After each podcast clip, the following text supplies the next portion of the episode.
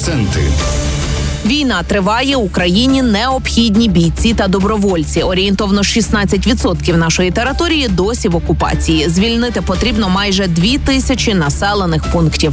Тому в Україні продовжується мобілізація. Росіяни ж активно поширюють фейки про військову службу, начебто забиратимуть на фронт усіх підряд, а чоловікам заборонять вступати у виші. Що з цього правда, дізнавались наші журналісти. Хвиль мобілізації в Україні не існує. Новобранців постійно залучатимуть до кінця війни, оскільки воєнний стан мають продовжити до середини серпня, то набір на службу триватиме до цієї дати. Інформація про нові масштабні призови це фейк. Повістки в дії приходити не будуть. Таку послугу навіть не планують запроваджувати в мінцифри. Натомість повістки видають на вулиці, у торгових центрах, на блокпостах чи на вокзалі. Можуть принести і додому. Повістку може отримати навіть багатодітний батько чи людина з інвалідністю. Все тому, що у військкоматі немає про вас інформації. Це не означає, що призовника одразу відправлять на передову. Треба просто прийти у центр комплектування і оновити інформацію. Зі собою візьміть необхідні документи. Призовники ухилянти заплатять штраф орієнтовно 5 тисяч гривень. Кримінал загрожує, навіть якщо ви проігнорували виклик у військкомат під час телефонної розмови, стягнення до 8,5 тисяч гривень або рік виправних робіт. Військовозобов'язаним не заборонять вступати в університети чи у заклади профтехосвіти. Але якщо ви все ж таки вирішили навчатися, то перевірятимуть відвідуваність. Це щоб викрити ухилянтів, які не відвідують пари. Назар Гнатів, Анастасія Хвалько для радіо Львівська хвиля.